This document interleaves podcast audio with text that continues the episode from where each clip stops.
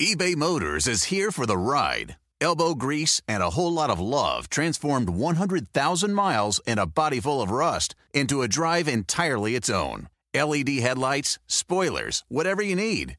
eBay Motors has it at affordable prices. And with eBay Guaranteed Fit, it's guaranteed to fit your ride every time. Keep your ride or die alive at ebaymotors.com. Eligible items only, exclusions apply.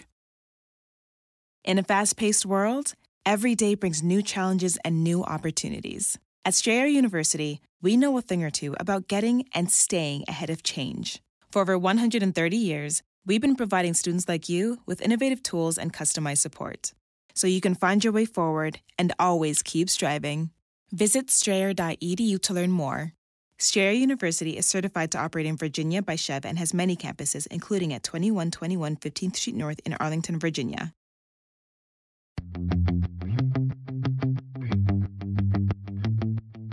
Welcome to the Total Car Score podcast, bringing you the world of cars from inside the car. And now your hosts, Karl Brauer, Lauren Fix, and Javier Mota.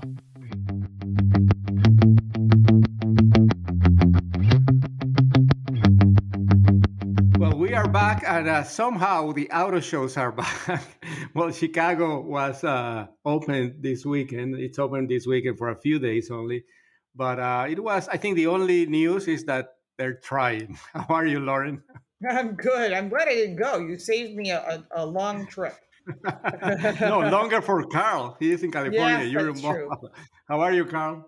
I'm good. And, you know, I mean, I mixed emotions, right? I mean, just to be at an auto show after so long, it feels kind of novel. And so, and, and I actually thought, hey, you know, Chicago might benefit from this. They've, they've kind of struggled for a while to have something, you know, big going on there. But with this backlog of no shows, I was thinking maybe they'd cash in as just being there and being the first one, they'd Mhm. get, you know, a lot of backlog pushed onto them. Well, you know, they got like one big, big kind of new model and that was pretty much it. But then, you know, now I'm hearing rumblings. Maybe you can give us more info as someone who was there, Javier, that the show itself was, even from a media perspective, was a little dicey in in some ways. Yeah, it was very, very small, uh, very small uh, attendance from the media. I'm going to say maybe 40, 50 people when there's maybe 100 or 200. I, I don't remember in regular times. And usually the Chicago Auto Show is the largest in, in, in the size of the, of the place where it happens at the McCormick Center there in Chicago. This time was just in one little aisle. Um, they they were still building it for, for the public opening that happened on Friday and no on thursday i'm sorry and, um, so yeah there was only one new an- announcement of a new vehicle the jeep compass and and that was it i mean like the Vol- volkswagen had the um, r the eighth generation and the gi That's a neat piece. With an GTI, exhaust. Yeah, nice. Hey man, exactly. still No, runs on still runs on gas, gasoline, so I'm happy. But So yeah, far. and, ma- so and far. manual transmission. so that's a great thing. But uh, in somehow, I mean, like Jeeps, quote unquote, stole the show when I mean, when there's nothing else. I mean, it's easy to do, right? yeah. True. I'll give you that. That's very true. I was, I Anyway, was, I I was first in a race of one. Woohoo! There you go. yeah. Yeah. One of none. It's that rare. And uh, the opening of the show, July 15, was by coincidence the 80th anniversary of Jeep. So it went it went well for Jeep, I think. And then uh, we're gonna hear an interview I did with Jim Morrison later.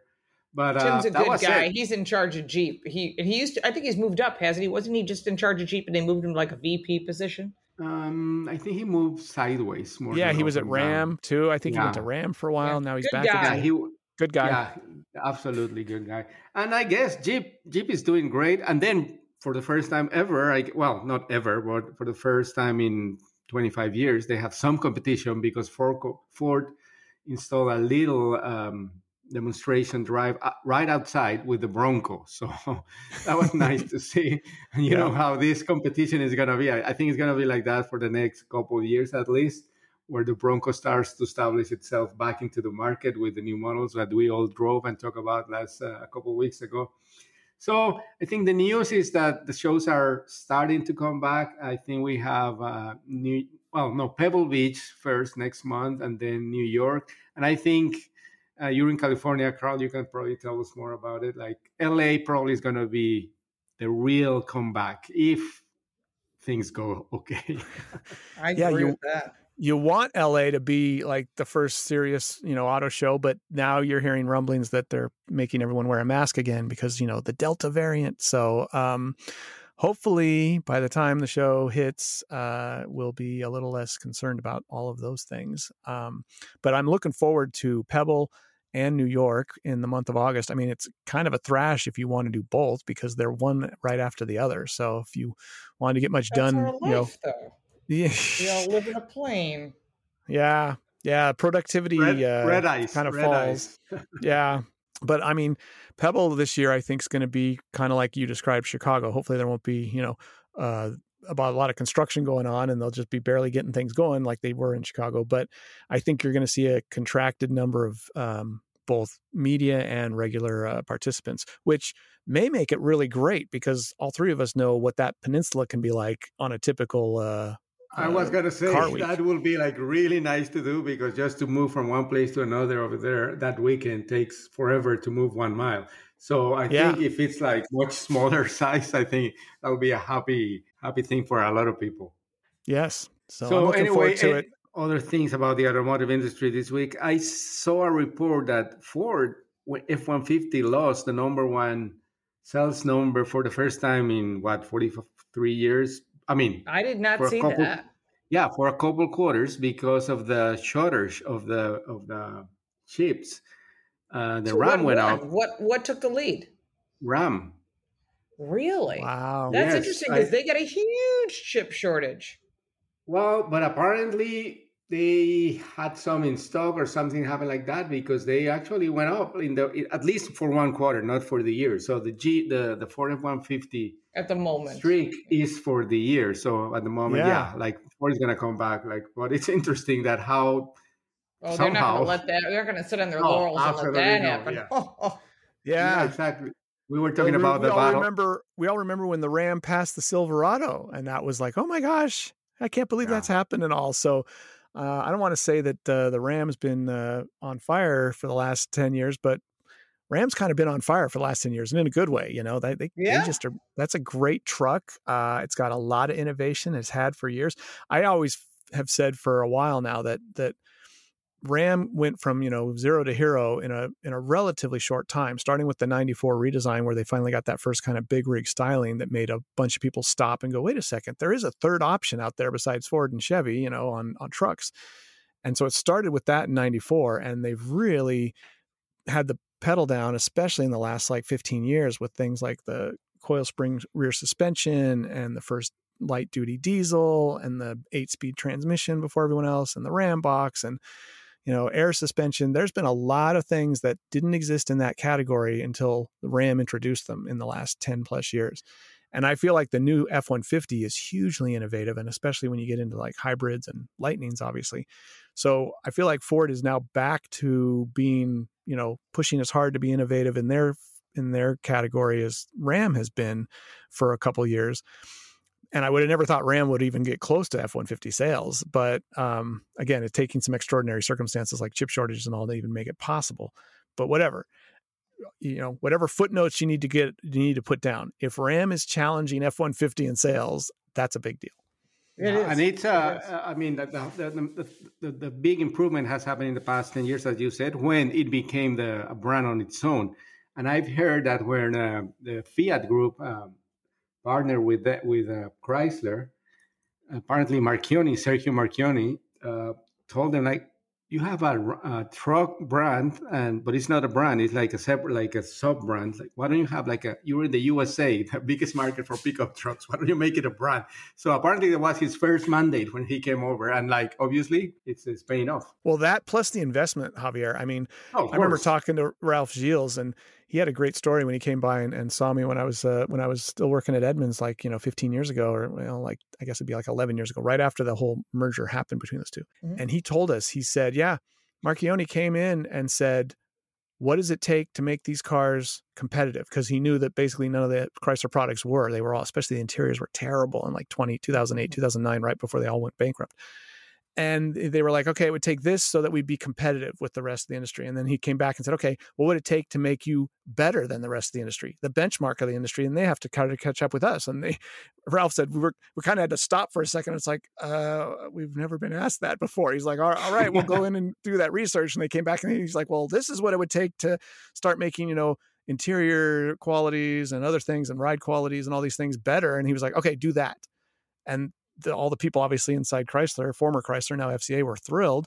And all you got to do is look at it, right? I mean, whether it's the Grand Cherokees, the Ram, we were just talking about the Challenger and all. I mean, if you go back to like 2012 through 2015 up to you know i would say it started in oh, in 12 like the ram was some of the first beneficiaries in a lot of the jeep product because he knew those were the huge brands and by 2015 you're getting you know 707 horsepower really nice interior eight speed automatic dodge challengers and it was like okay Chrysler isn't the same company it was five years ago. Got it. yeah. no, speaking of uh, speaking of uh, Ralph Gilles, who you co-judged in uh, Amelia, right, Lauren? Uh, yes. There's a, a really interesting episode of the documentary series called Abstract on Netflix. It's about designers of all things, and they have one episode with uh, Ralph, and I it's highly recommended. It's really interesting on how he came to to be who he is now so I, I, I really recommend it. And uh, He's a Lauren, I mean, yeah, yeah, you great you spent a lot of time with him in Amelia mm-hmm. Island. My husband's raced with him before too. He's a good guy. Excellent. So anyway, um, we're gonna cut this uh, segment uh, now, and uh, when we come back, we're gonna hear the interview with Jim Morrison, and I guess with you too, we'll see you hopefully now again in the next couple of weeks, and if not New York for sure, right? Well, yeah, we'll see you at uh, Frontier. I believe so. Nissan, new yeah, Nissan we're Frontier. Not, we're not going to be there at the same time. It's going to be like uh, the, last, the, the, last event. But New York, I'm the three the of us wave. will be together again for the first time in almost a year. How about oh, Hyundai yeah. Santa Cruz? So Hyundai I'll Santa be Cruz? There. I'll, I'll be, be there. Wait, it'll be Wednesday, yeah. Thursday, Friday. So yeah, I we'll think, no, I think I'm the opposite too. New York, I, New York, New York, New York. Yes. yeah. Yeah. Or Volkswagen well, Taos, one of the others. All right. Yeah, thank you. Exactly. Okay. Thank you, and uh, talk yeah. to you the next week. Talk to you guys soon. Take care.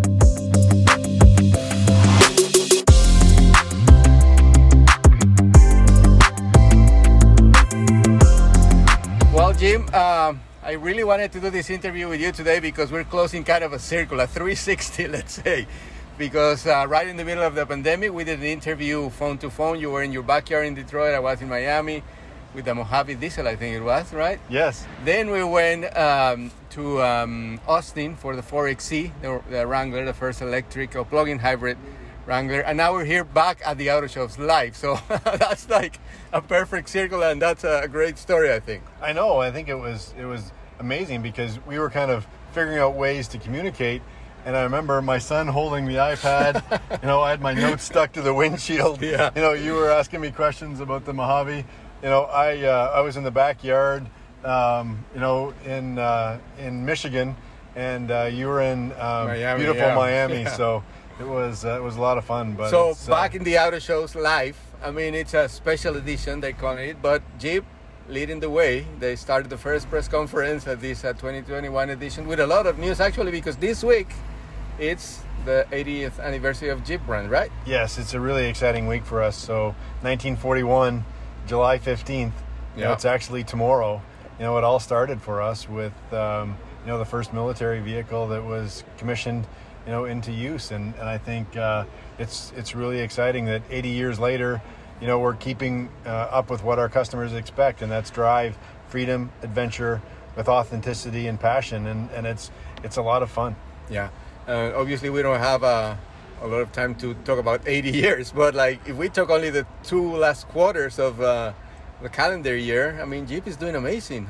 Yes. You know we're introducing you know new vehicles and bringing new customers to the brand and growing uh, sales and and having you know more customers join the Jeep family, which is which is really nice. We've seen you know uh, quarter after quarter sales records with Wrangler and Gladiator, and uh, and now we've just launched the new uh, Grand Cherokee L, the three row version, and uh, we're on the cusp of uh, moving the needle there too. To set some more records as we bring new customers uh, to the brand. And uh, I heard or I read, and so everywhere actually, the Wrangler 4XE is the number one plug-in hybrid in the country now. That's amazing. Only It in the is. first couple of months, right? Yes, yes, we've done that. We've only been in the marketplace for two and a half months, so it actually won the quarter with only being on sale for two and a half months. Wow. So that's pretty hard to do. Um, but um, you know, we were a little bit later, you know, coming to the market with the 4xE uh, with our first plug-in for Jeep, but it had to be a really good Jeep, and and, And uh, it is, I have to say. We drove it and it's amazing. Yes, and, and that's why we, you know, took you to some pretty extreme Yeah. places.